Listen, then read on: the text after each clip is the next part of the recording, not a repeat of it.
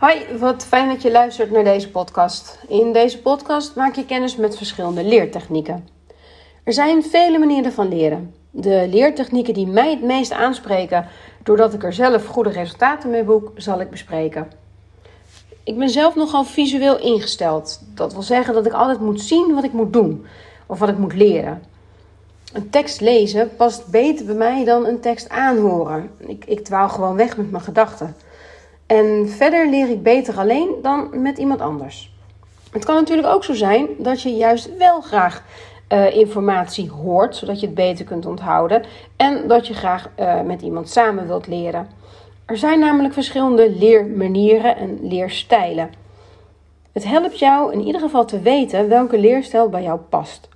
Dat is gewoon een kwestie van uitproberen.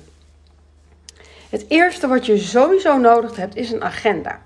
Tja, ook al staat je huiswerk op een online platform, dan is een agenda alsnog onmisbaar. Veel scholen werken met een Plenda-agenda. Dat is een hele overzichtelijke agenda. Ik zal er eventjes een, uh, een linkje op de website uh, naar zetten, zodat je hem kunt terugvinden. Maar ja, je kan natuurlijk ook een andere agenda gebruiken.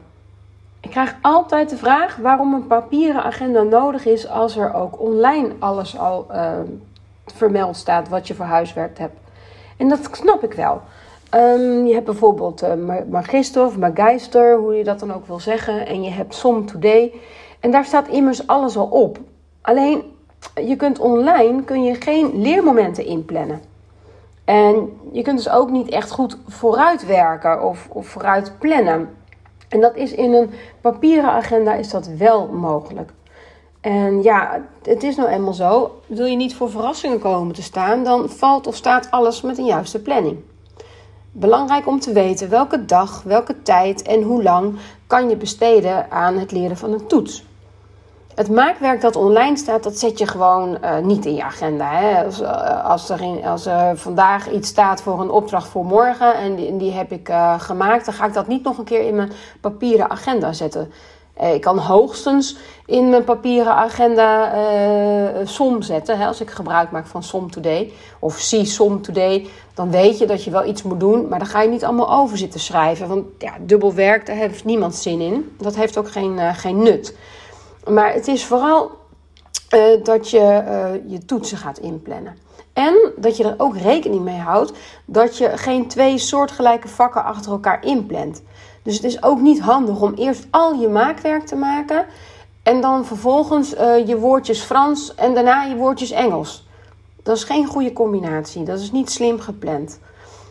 Um, je moet het echt afwisselen. Maakwerk en leerwerk, dat wissel je met elkaar af. En een papieren agenda is uitermate geschikt om daarvoor het overzicht te maken. Dan kun je ook je pauzes inplannen. En een pauze kun je bijvoorbeeld doen aan de hand van de Pomodoro-techniek. En daar heb ik al een keer een blog over geschreven. Dus die kan je altijd nog even teruglezen. En ik zal ook onder deze podcast een linkje naar het boek uh, toevoegen. Dan kun je dat ook eens lezen als je dat interessant vindt. Maar goed, even terug naar je agendaplanning. Uh, onthoud de stelregel: plan leerwerk vier keer in en maak werk drie keer. Zo hou je het overzichtelijk en deel je je werk op in blokken. Die plande agenda die ik eerder noemde is hier dus heel erg geschikt voor, want die heeft ook een bepaalde layout die je dwingt om het zo in te plannen dat het haalbaar is en dat het ook overzichtelijk blijft. Stel, je hebt over twee weken een toets biologie, hoofdstuk 1 tot en met 5. Nou, die toets zet je op de datum waarop je de toets moet maken, dus waarop je die toets moet kennen. En vanaf dat moment ga je de leermomenten inplannen. Dus je plant eigenlijk terug in de tijd.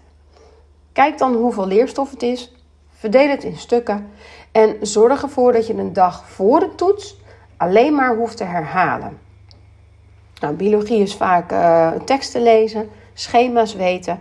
Um, in de vorige podcast heb ik een, um, een heleboel uitgelegd hoe je teksten het beste kunt aanpakken, zodat je ze kunt leren. Dat is de podcast Lezen Leren. Een andere techniek, um, dus naast die podcast lezen leren, daarin worden leertechnieken uitgelegd voor teksten. Um, maar niet alleen teksten, je moet natuurlijk ook heel vaak feiten leren. En feiten, daar bedoel ik mee eh, niet alleen jaartallen, maar ook bepaalde formules, ehm, Franse woordjes, uh, Engels, Duits, noem maar op, namen, betekenissen. hoe ik dat doe, eigenlijk maak ik dan gebruik van kaartjes. En vroeger was dat een Helske weide, knipte ik allemaal heel braaf kaartjes. Uh, later op zo'n snijmachine, maar uh, je kunt gewoon ook heel simpel blanco kaartjes kopen. Ik zal er ook even een linkje voor aanmaken. Dat scheelt een heleboel tijd. Um, het lijkt wel veel werk om die kaartjes te beschrijven. Op de ene kant bijvoorbeeld het Duitse woordje en op de achterkant de betekenis in het Nederlands. Maar doordat je dat doet, ben je eigenlijk aan het leren. Dus heb je al een leermoment uh, ja, gehad. Stel je hebt al die woordjes opgeschreven, dan heb je natuurlijk een hele stapel. En die hoef je niet iedere keer te leren. Er is namelijk een manier uh, bedacht, dat heet de Leitner-methode. Het klinkt heel ingewikkeld, maar dat is het niet. Het is gewoon een systeem met drie bakjes. Ook daar maak ik een linkje voor. In het eerste bakje stop je alle kaartjes en deze leer je dan elke dag. Maar ken je een kaartje, dan gaat die netjes in de tweede box. En die box 2 die leer je om de drie dagen. Dus je leert box 1 elke dag en box 2 om de drie dagen. En wanneer je een kaartje uit box 2 kent, dan gaat deze naar box 3. En die box 3 die leer je om de vijf dagen.